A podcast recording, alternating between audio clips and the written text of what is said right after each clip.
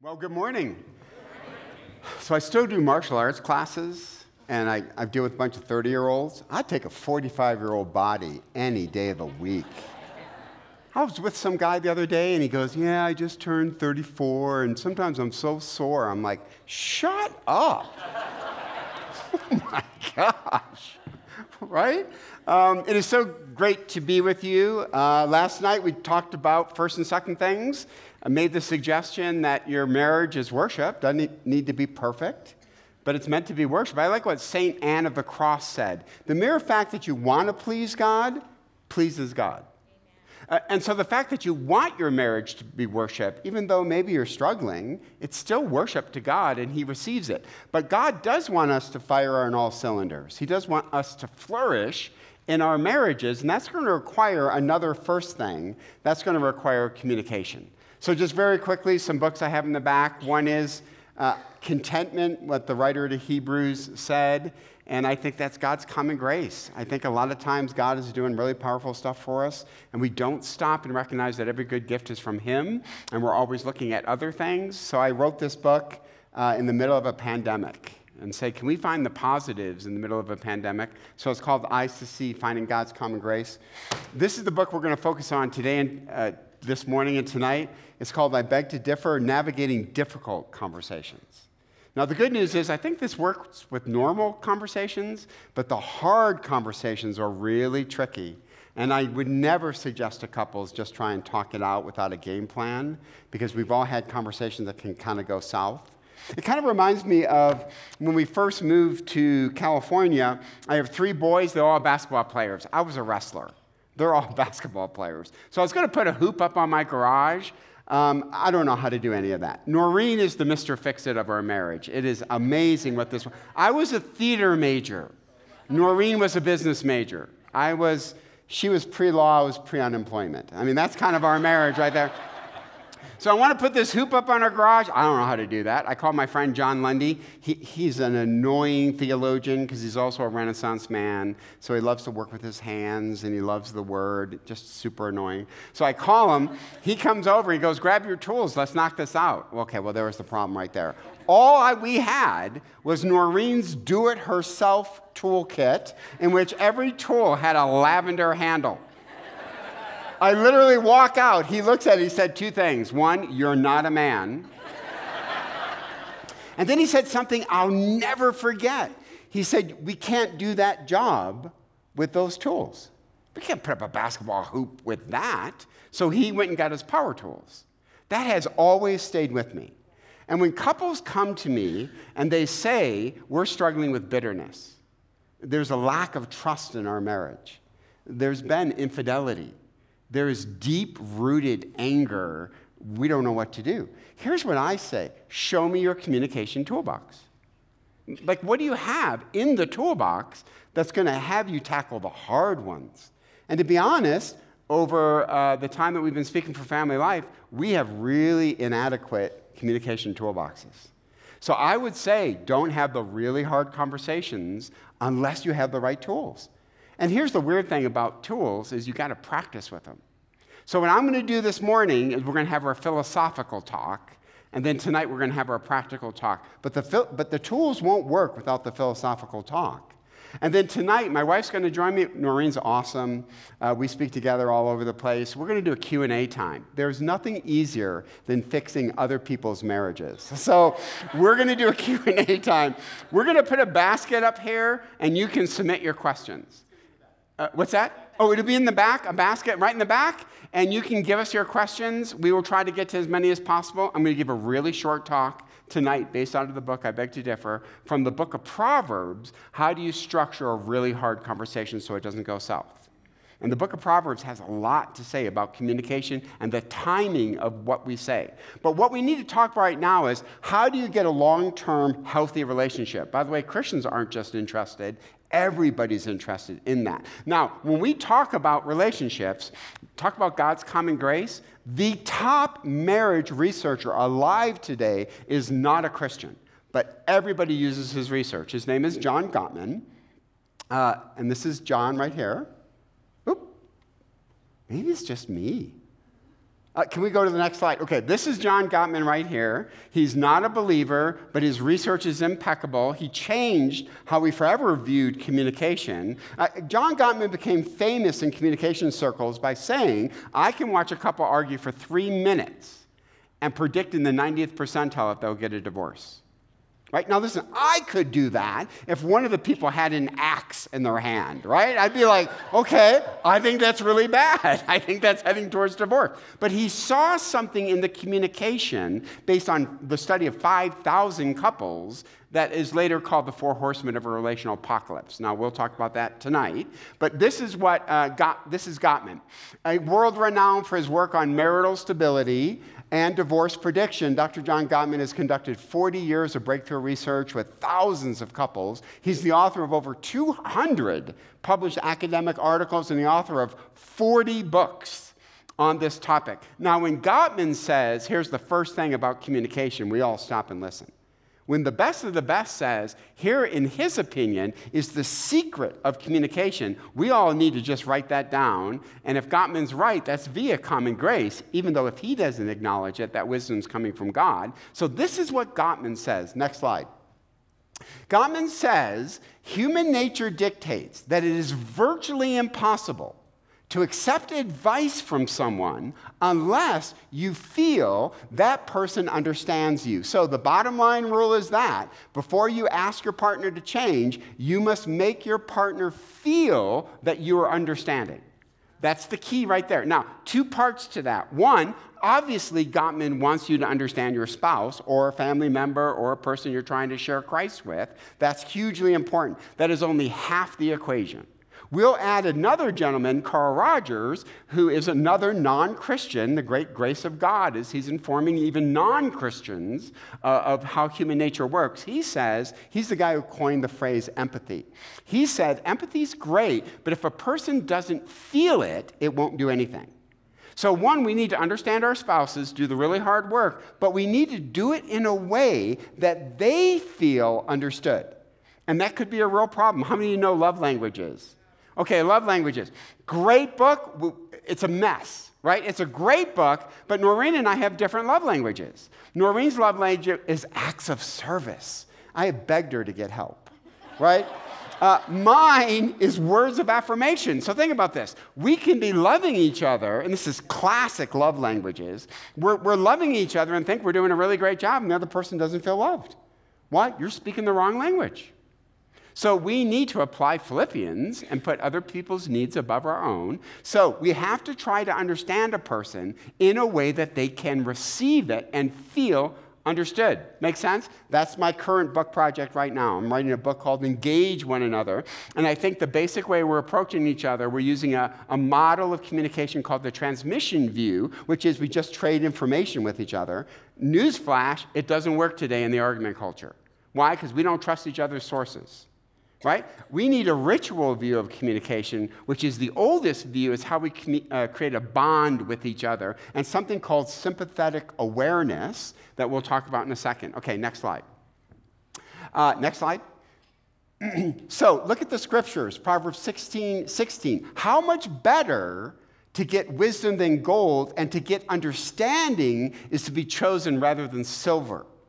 Now, what's more important in the long term health of a relationship? Interesting question. Love or understanding? Long term health of a relationship. Uh, many people who study relationships would say understanding is more important for long term health of relationship than love. Take a look at what one psychologist says. Next slide. Mutual understanding is an essential element of any romantic bond between two people, while love is the powerful force that sparks the fire of romance. Remember those days? Oh my gosh, you talked to each other till three in the morning, and that just wasn't enough. You held hands across the dinner table. Oh my gosh, you complimented each other all the time. Oh, oh, that was brilliant oh my gosh, I know I'm actually having an off day, you know what I mean? Kind of a thing, right? So, without doubt, love is incredible because it sparks the relationship. But all of us know what it's like to hit the five year mark. All of us know what it's like to hit the 10 year mark, the 15 year mark, and you're like, what, what happened to the romance? What, what happened to the love? Right? Well, understanding is a way to get it back. Is what these psychologists are saying. So, to continue, mutual understanding is what keeps the fire burning. It creates a sustainable atmosphere which ensures that the, long, that the relationship will be healthy, fulfilling, and long standing. Okay, welcome to Hollywood. Fast beginnings, crazy romantic beginnings, and then it all kind of uh, peters out in the end. We want long term happiness. So we're going to have to find a way of understanding each other. So here's my attempt of how do we foster understanding. It is one way to do it. It's not the ultimate way to do it. It's just one way that makes sense to me, and I want to use you as guinea pigs. Okay, next slide. So we're, we're talking more than just listening. Okay, now listening is incredibly important, but we need, need to go a little bit deeper than just mere listening. Next slide. So I want to introduce you um, well, obviously, the importance of listening. I mean, all over the book of Proverbs, Proverbs 18 13, New Living Translation, which I love. Uh, spouting off before listening to the facts is both shameful and foolish. Poor Noreen. I was on the debate team in college and I did stand up comedy. That's a really bad combination in a marital disagreement, right? Noreen will start to say something, I'll just jump in.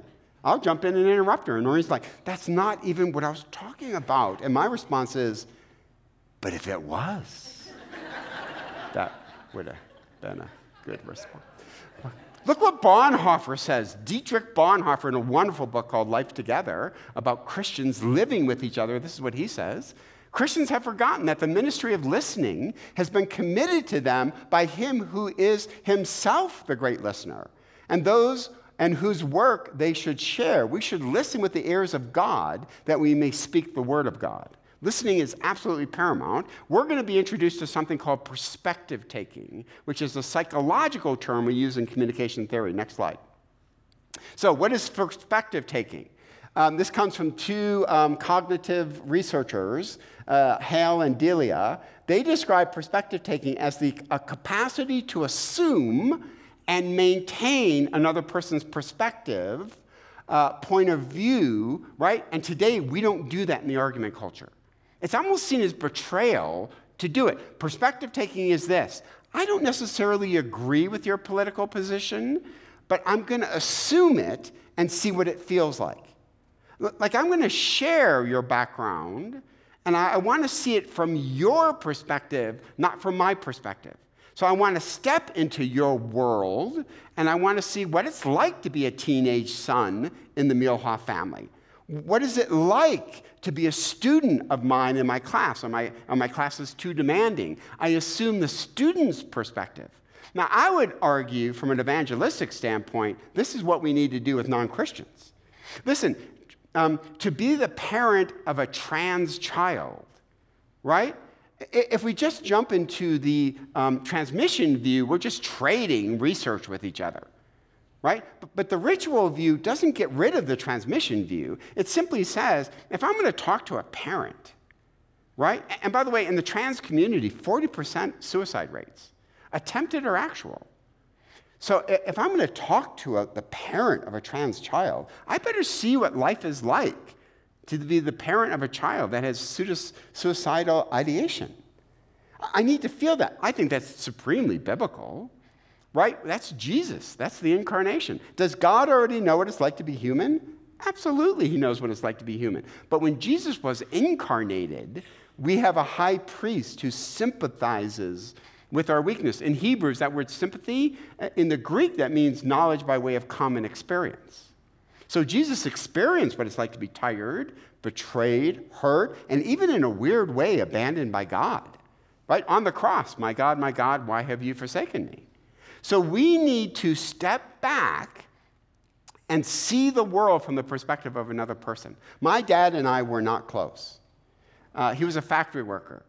I was the first Muehlhoff to go to college.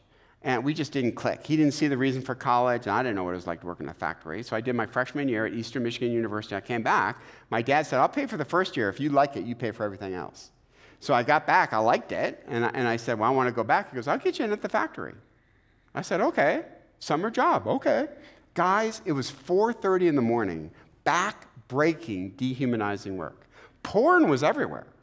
You could not walk into a bathroom without hardcore porn right there. The language, I, I was a wrestler. The language I heard was unbelievable. Uh, half the factory was tr- uh, had to be shut down in Detroit because it was a murder scene. Somebody had murdered a fellow factory worker. My dad went into the factory at 18. He did this his entire life until he had to retire from medical disability.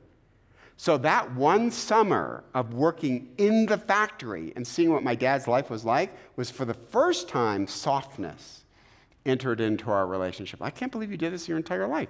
I couldn't do this for another summer, let alone my entire life. That's perspective taking, and we got to take time to do that, of course, with people inside the church, outside the church, and our spouses and our kids, of course. Next slide. Now, I think perspective taking is everywhere in the scripture. We don't have time to go through the Old Testament, New Testament. Let me just give you the clearest expression of perspective taking in the Bible, and I think it comes from Hebrews, right? The writer of Hebrews says this You're to pray, as we mentioned even last night, for those who are in prison, but notice what the writer says, how to do it, right? I think this is brilliant. Remember those in prison as if you were there yourself. Remember also those being mistreated as if you felt their pain in your own body. Welcome to perspective taking. We got a chance to actually go to one of the, the um, cells that the Apostle Paul spent time in. We got a chance to actually be in that, that jail cell. I mean, how much more do you pray for people in prison when you actually walk in and see what a prison is like? especially in the ancient world. See, we want to avoid what Antonio Gramsci called the intellectual's error. That means I read about it, I know about it. So imagine me reading about factory life, right? We, there's a lot of things I could read about factory life. And, and so I could walk away and say, well, yeah, I read a book on factory life. I know what it's like to work in a factory. Oh my goodness, walk into that factory, you get a total different sense of what it's like to be a factory worker. So, what we need to do with our spouses is we need to stop and say, if I believed what my spouse believed, if I grew up like my spouse grew up, how would I see life?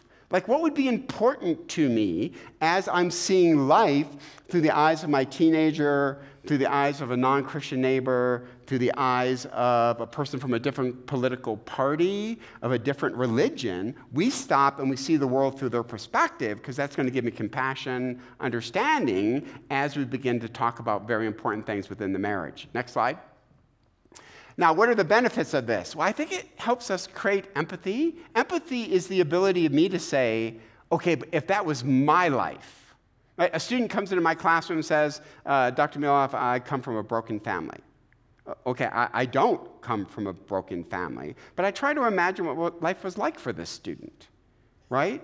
Uh, that's empathy, my ability to project myself into your situation. It gives us a framework when approaching people who are really different from us. Like, why in the world is uh, being on time such a big deal for you? Like, why in the world do you have these values? Why are you a spender and why are you a saver? Like, not just understanding that's true of you, but what gave birth to those kind of personal habits and uh, convictions and things like that. Last, perspective taking changes the tone of a conversation. Listen, um, walking out of that factory, for the first time in my life, I said thank you to my dad. Had never said it. Right? I, so I'm with my dad, getting a little emotional. Oh my gosh. And just said, thanks for putting up with that hell. I mean, thanks. And he came home to a crappy marriage, right? But his generation stayed in the marriage, right? This generation, they get, they get divorced for, for the kids.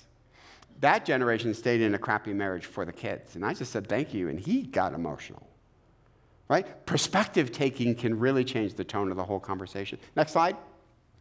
Okay, how do we do this? So I'm going to play with a term called bricolage. Bricolage is this French term that says do it yourself. So bricolage is this idea that you grab raw material and you, you refabricate it. You, you put it in a different um, way of looking at things, but we're all grabbing things that are available to us. It's called bricolage. Uh, bricolage inventions have a reputation for being experimental, people using everyday objects and materials to devise new immediate solutions. Usually they occur spontaneously outside of institutions and linear methodologies. Let me give you two examples real quick. Next slide. When Halloween comes, there's two ways of doing it. You can just plop down the money, go to a store, and you can get the Power Rangers. Right? You can plop down the money and get something that has been pre-made and you don't even have to worry about it. Right? Or next slide, you make your own costumes. I love this. They're s'mores. Right? I'd like to I'd like to find out how they sold the kids on that, but they're s'mores. So you can be the Power Rangers and you go to Target, Walmart, or you can say, come on, we can do this. So, like, what's around the house we can use to make a costume? That's bricolage. Bricolage is I'm not just taking a, one philosophy and taking it A to Z, I'm kind of creating my own philosophy. Boy, that for sure applies to Christianity. We know the upcoming generation doesn't believe traditional Christianity, they're changing it. So I get students who love God, believe in heaven, do not believe in hell. Right? They love God and one day want to be in a traditional marriage. They don't believe gay marriage is wrong. It's bricolage. Right? Uh, they believe Jesus is God, but he's not the only way to get to God. Right? That's bricolage. Uh, I'm changing things and adopting things. Now, because I'm a martial artist, we get a great example from the life of Bruce Lee. Right? So, next slide. Bruce Lee uh, was trained in Kung Fu, classic Kung Fu, but when he came to the United States, next slide, he created Jeet Kune Do, which is everything. Bruce Lee studied boxing, fencing, ballroom dancing, kung fu, karate, and he put it all together and he called it Jeet Kune Do. And his very famous philosophy the highest art is no art. Uh, the best form is to have no form. So I don't just do strict karate, I don't do strict kung fu. I made my own thing. That's bricolage. Most likely, you're married to a person who has done bricolage. They didn't take everything their parents said. They took some things and discarded it or transformed it. And so now you're living with a person who's constantly taking things that are available to them in the past and the present, and they're creating a story of their life. One way to understand them is to talk to them is to find out the history of how they continue to evolve. See, that's the problem with being married so long, is we complete each other's sentences. And we think we're no longer morphing anymore. We're no longer changing anymore. No, no, no. Bricolage means we're all changing all the time. We're hardening certain convictions. We're loosening up on other convictions. Listen to what Carl Rogers says. Oh, I'm sorry. Go back. Martin Buber. Go to the next one. My bad. Next. Thank you. Martin Buber says this I do not accept any absolute formulas for living. No preconceived code can see ahead to everything that can happen in a man's life. As we live, we grow and our beliefs change. They must change. So I think we should live with this constant discovery of each other. So, in other words, we're all changing. And so I need to find out from my spouse and my kids, who are all Biola graduates, but, they're all going in different directions. I need to make sure I'm understanding the directions, not in a defensive way, but to understand why are you not necessarily buying our family values A to Z, and why are you making these interesting changes?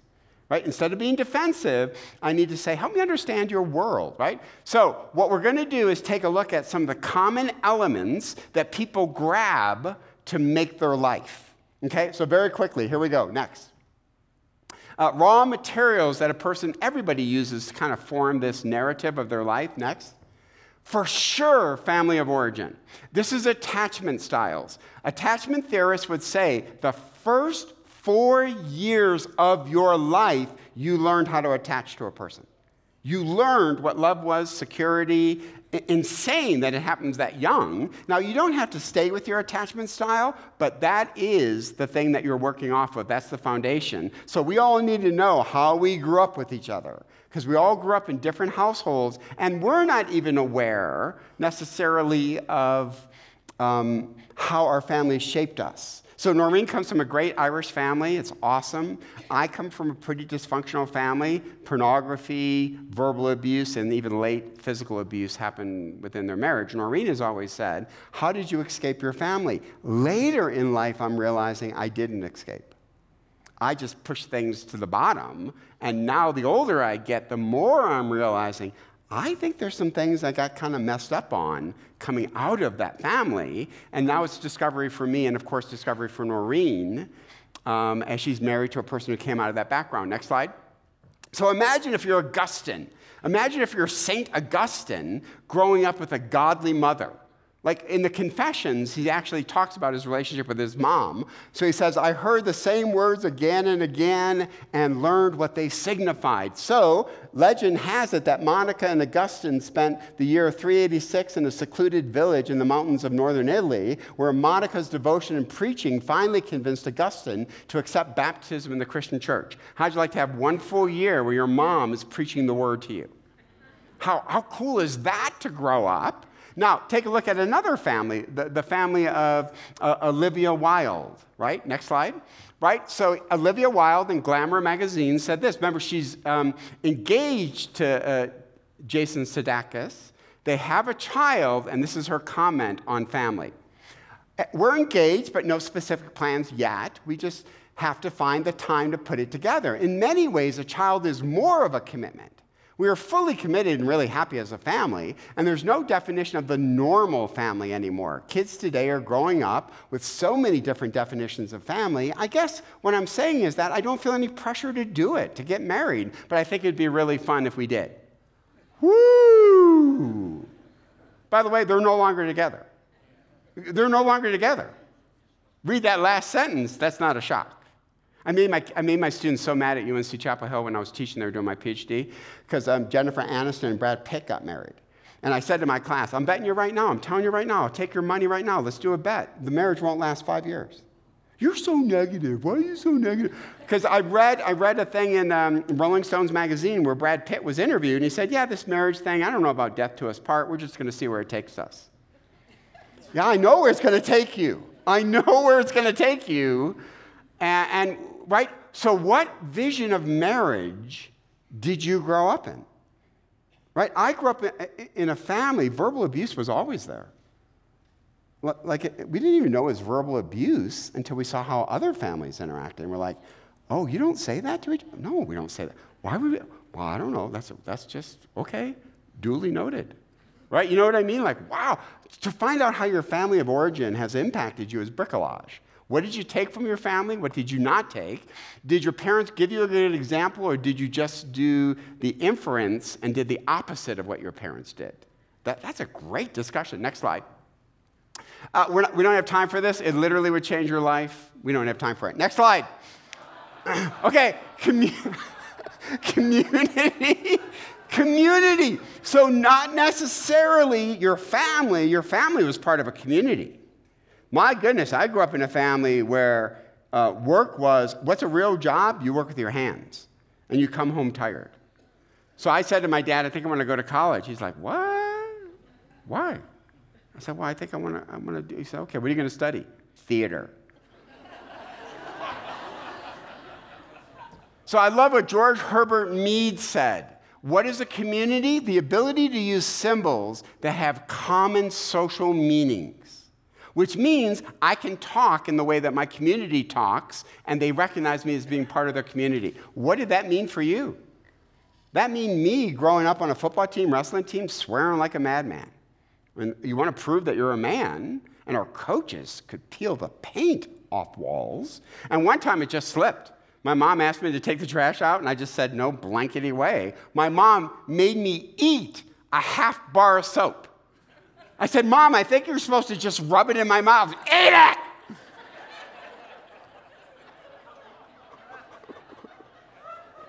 oh my gosh, right? So imagine growing up in a community my wife grew up in. My wife is Irish. It is awesome. You know you're Irish when it's three in the morning, you're singing Danny Boy in Gaelic. That is Irish. Love her family. Her family is awesome. I literally hit the lottery. And by the way, I, I called her parents uh, recently applying that happiness stuff. And I just, I, I, thanked them for being such awesome grandparents, awesome in laws. I, I hit the lottery. But imagine growing up if you're Martin Luther King Jr. and having to write a letter from a Birmingham jail where his kids are not allowed to go to Funtown because of the color of their skin. And he sees the inferiority in their eyes when his wife isn't given any respect and his kids are seen as other and less than. I mean, what do you do if you grow up in that community? Next slide. See, we call this standpoint theory. It's a really cool theory that says economically where you grew up changes radically how you see the world. So there is not one America. We now know that. There are many different Americas, right? And one of my professors, Michael Eric Dyson, one of the top African American intellectuals alive today, said, Your American dream is my American nightmare. Now, before I become defensive on that, no, I'm going to sit with what Michael Eric Dyson said and said, Imagine that I live in a nightmare of racial injustice. Right? Now, the transmission views, you immediately step in, you say, no, no, no, no to systemic racism, no to critical race theory, no, no, no, no, no. That's the transmission view, and we know what that looks like. Welcome to the argument culture.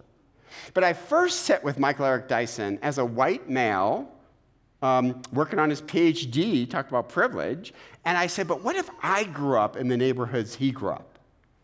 Right? And I sit with that. Not that I can't later disagree with anybody, but I, I first sit and read the people he suggested, and then, then he had us all go to impoverished neighborhoods. Said, You think they're doing taekwondo? You think they're playing Little League? You know, you know what those kids do when they come home? They take care of their brothers and sisters because mom's got three jobs. And I just to sit in that and you go, wow, right? I think that's important for us to do neighbor love, the second great commandment. So that's what we need to understand, right? So, um, Michael Eric Dyson, Your American Dream is My Nightmare. Reverend James White on our podcast, the Winsome Conviction podcast, you can get the card in the back. Uh, he's one of the top African American leaders in North Carolina. He said this Redlining, systemic racism, flesh colored band aids are my reality, Tim, not your reality. Instead of me getting defensive, I just sit and say, James, I, I, I didn't experience that America. I really didn't. And, and, for, and, to describe, you can listen to the podcast. We got it archived. It, it was three episodes, absolutely changed our perspective, me and my white PhD uh, co host. We feel the pain, and, and this is what he said. I'm going to say one controversial thing. Maybe we never come back to Hume.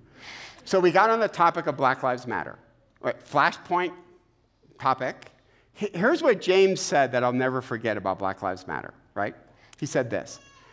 He goes, The first thing you say about this movement is it's Marxist.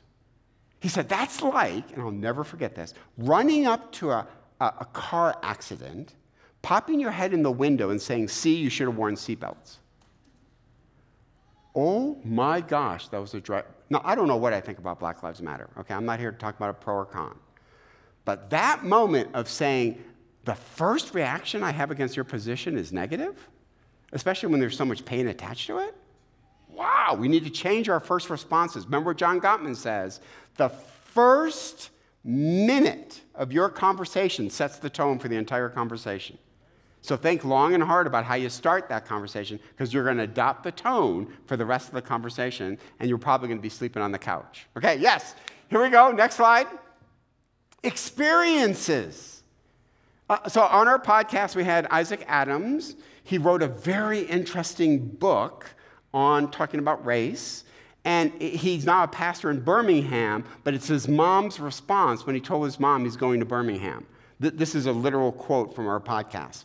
When I told my mom I was going to be a pastor in a church in Birmingham, Alabama, she recoiled in horror. Oh, Isaac, I told the Lord I would never set foot in that city after what they did to those four little girls.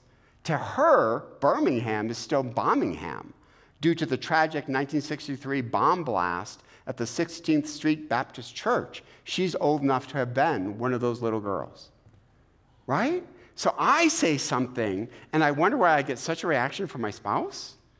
Wow, because that's not my field of reference. Right? So look at my life real quick. Uh, change it. Next slide. Okay, my house, we didn't have any money. My parents wonderfully hid it from all of us. We had no money growing up in East Detroit. How do I know that? Every school pick, we, we all got glasses really early on, and we wrestled like idiots, me and my three brothers. We were out of control. Every class picture, I had duct tape on the side of my glasses. My glasses were crooked. I'm like, Mom, how, how, could you let me get a school picture with those crappy She goes, Tim, we didn't have any money. We, we didn't go get your glasses fixed. We didn't have money to do that. Our shower broke. In our house, me heading into high school, high school football, we didn't have a shower the entire four years in high school because my dad didn't know how to fix it and we didn't have money to fix it. I'd come home and have to take a bath. So today, I take showers to think, and if anything breaks in our house, I immediately want to pay money to fix it. Why? Because it reminds me of my past. Noreen wants to fix it, and I'm like, I don't even want to live with it. I, I want to get this thing fixed. Right? look at that toy gun. One of the most amazing memories I have of my dad is we walk into Kmart, and uh, we, didn't, we didn't have much money, and there was three toy guns on sale. And, and, again, we didn't have any money. My dad said, Hey, why don't each one of you get, get, one of those toy guns? We were like, Dad, you're awesome. Well, we go up to the cash register. He has misread the for sale sign. And, and these were full price. No way. He couldn't buy one. So he looked at us and said, Boys, you got to put the, put the guns back. We're like, What? You said, I mean, all that guilt trip stuff. He said, Listen to me, put those guns back. And, we, are all mad at dad driving home. Like, you said we could get a. I had no idea. It's because, I mean, think of how embarrassed it was. So, you know what was really cool? He came home from the factory. He had taken wood and had carved wooden guns and later gave them to us and said, Here, Here's your. again, idiot kids. Dad, what the heck is this? Right? But man, now you think back and you go, my dad felt every inch of that. Then my grades, man. I, am crazy about grades with my kids. I graduated with 198 from high school. I played three sports. Three, I, I didn't know anything about grades. I didn't care. My parents didn't care, and I didn't want to go home. Last place I wanted to do was go home. Soon as football ended, the next day I'm in wrestling practice. As soon as wrestling ended, I was in tennis practice because I didn't want to go home. So now, today, uh, when people critique my books, because again, I didn't know how to write. I learned how to write in grad school. I did not know how to write. So when somebody critiques my writing, uh, I get defensive. And you might think, well, dude, don't be an author. You be an author, people get critiqued. I'm like, okay, fair enough. But understand why I have a little bit of a tripwire. And to understand that, you're like, oh, wow. Okay, I'm still going to critique your book because I get paid to do that but I'm going to be, a, you know what I mean? I'm going to put it in context. Does that make sense? That's the kind of thing I think we need to start doing with each other is understand we're pretty complex people, and I don't even know why I react to things the way I react sometimes. I really don't fully understand that. Next slide. Influencers. Who are the biggest influencers in your life? Like, who really has changed your thinking about sex, finances, politics, race? I mean, if you had to make a list, who are you listening to? Who are the big ones? I love Tim Keller. What a brilliant writer. When he wrote the book, Reason for God, he says this in the introduction of the book. He says this C.S. Lewis's words appear in nearly every chapter, and they do. It would be wrong to admit how much of what I think about faith, it, it would be wrong not to admit. Edwards, Jonathan Edwards, words appear more seldom because he has contributed more to the underlying structure of what could be called my theology. Nevertheless, Lewis and Edwards agree and converge in this book in really surprising ways. I love that he said that. So when you sit down with your spouse, ask them questions like Who has influenced your thinking most about discipline, of how we discipline the kids? Who's changed your mind the most about money, or our view of sexual intimacy, or our view of what does it mean to be a godly couple? Like, where did that come from? Right? And who's defining that? I have a good friend of mine, Tim Downs, our friend, who said, Who's in the room with you? Because every time you have a conversation with your spouse, there's another person in the room and they're whispering in your ear. It'd be good to identify the influencers. Next, really quick. Go, next. Hinge moments. This comes from um, psychologists. So when we look at history, we really can break down history into what we call hinge moments. These are moments that change history forever, right? And next slide. Very quickly, we could take a look at civil rights, uh, the industrial age, women's right to vote, the Nuremberg trials, 9 11. My goodness, we could go on and on and on. These are moments that changed human history. Your spouse has a history. There were hinge moments that changed your spouse's life forever. Uh, at age 13, we found my dad's pornography stash. We found it. He didn't know it. We found it. And poured over that stuff for a year, and he didn't know it. Hardcore porn. That's a hinge moment in my life. You've already heard about another one. Uh, that's meeting Michael Crane, coming from a non Christian background. Here's a dude who preaches the gospel and it changes my life. Right? What are the hinge moments? Um, wanting to go do my master's and walking into a bookstore, you have to take the GRE. It's a required examination to get into grad school. I literally would open the book and go to the math section and walk away with tears in my eyes because I had no idea how to do math or even really grammar.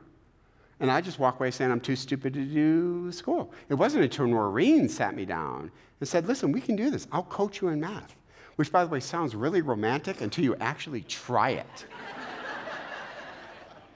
Noreen's like, carry the one. so, what are the hinge moments in your life and the life of your spouse? What a great thing to find out. Next. Now, we're going to end with this narrative injury. Uh, this comes from a philosopher. I think this is brilliant. Those sudden, unplanned for events like illness, divorce, bereavement, war, disaster that completely knock a life off of its trajectory. Listen, some of you, your life got knocked off the trajectory. You had nothing to do with it, but you had to care for an ailing parent. You got that diagnosis of cancer. We're walking a dear friend through cancer right now. It's, it's mind numbing what radiation and chemo does to a human body. And even though he's cancer free, he, he's a mess physically. So your life got knocked off the trajectory, and injury was done. We do not simply lose parts of ourselves when these things happen. We lose the capacity to make sense of the parts that remain. So, guess what? If you're disappointed with God, admit it. He already knows it. Philip Yancey said, You can be disappointed with God one or two ways. There can be a big thing, right? That absolutely you look at God and you're like, Why did you not intervene? Did you know this was going to happen? Were you powerful enough to stop it? You didn't. And somebody got hurt, somebody died, right? Or, Yancey says, a thousand little things. I'm in the thousand little things camp when I talk about disappointment with God. So, narrative injury, it'd be really important to know with your spouse or a coworker or a family member or an in-law what were the narrative injury moments that you're negotiating that forever, forever changed your life. Right? We have to understand and identify those. Now, the reason I say all of this is when Gottman says two parts. One, I really do need to understand you right? And we all frustrate each other like crazy sometimes. But I need to understand where you're coming from. And then, second, most importantly to Gottman, I need to find a way that shows I'm trying to understand you in a way that you receive it. That you say, oh, you're speaking my love language, right? So that's what we got to do. Now, all of that is pre work. So some of you say, yeah, but my gosh, we need to talk about finances. We need to talk about bitterness. We need to talk about that or this porn habit or that or this. And I'm saying, yes, you need to talk about it, but if you rush into it, it's going to go south. Nine out of 10 times it's going to go south, and now you're set back even more, right? Because there's hurt, anger, uh, losing hope. So I think the pre conversation, which is what I think all this is, not directly talking about the issue, but getting the context of it Gottman is saying is, man, that's it. If you want my number one piece of advice is don't rush into these conversations. I think Hume's a great place to do the pre-work. Now, maybe some of you have done a really good job at the pre-work, and that walk around the lake is going to be, hey, I think we probably need to talk about this. Right? Now, I'd have a game plan. If you don't, if you don't know how that conversation is going to proceed and the guardrails on that conversation, I would say do not have that conversation. Now, listen, uh, I beg to differ is one way to organize it. There's a million books out there how to organize it. This is my one way based on the book of Proverbs. But if you, if you could not articulate a plan to me, I would say don't have a conversation. It'd be like you said to me, I'm disciplining my child. I'm ticked. That, that was wrong. I'd be like, hey, awesome. Yeah, we should discipline our kids. By the way, what's your philosophy of discipline? I don't know. I'm ticked. I say, okay, whoa, okay. I've never written a marriage book, never been asked. Uh, but let me just say this I wouldn't walk up in that room without a philosophy. Right? So, so let's back off a little bit. You're hurt, you're angry, but what's your philosophy of discipline and how are you actually going to enact the philosophy? Okay? So, Let me pray for you. Um, I think this is a great environment, but don't rush the process, right? God, let, entrust the process to God. Now, some of you are at a great place, go have that conversation, right? You're in a great place. Some of you are like, man, I know we need to talk about it. I think this is going to go badly. I would not have the conversation, right? I, I would work on the pre stuff, and to me, this is one way, bricolage is one way of doing it. Okay, let me pray first. Lord, we come before you and we admit we are a work in progress. And we live in a culture that has done us no favors when it comes to marriage or conflict.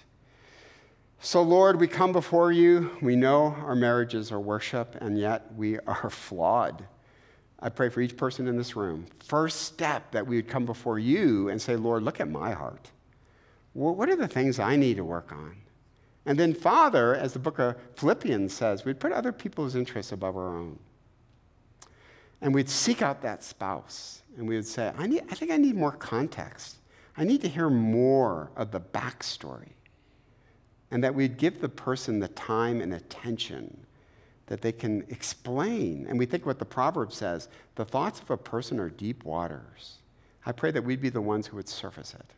Father, the great thing is we don't do this alone. We know your Spirit's working the heart of every single person in this room right now.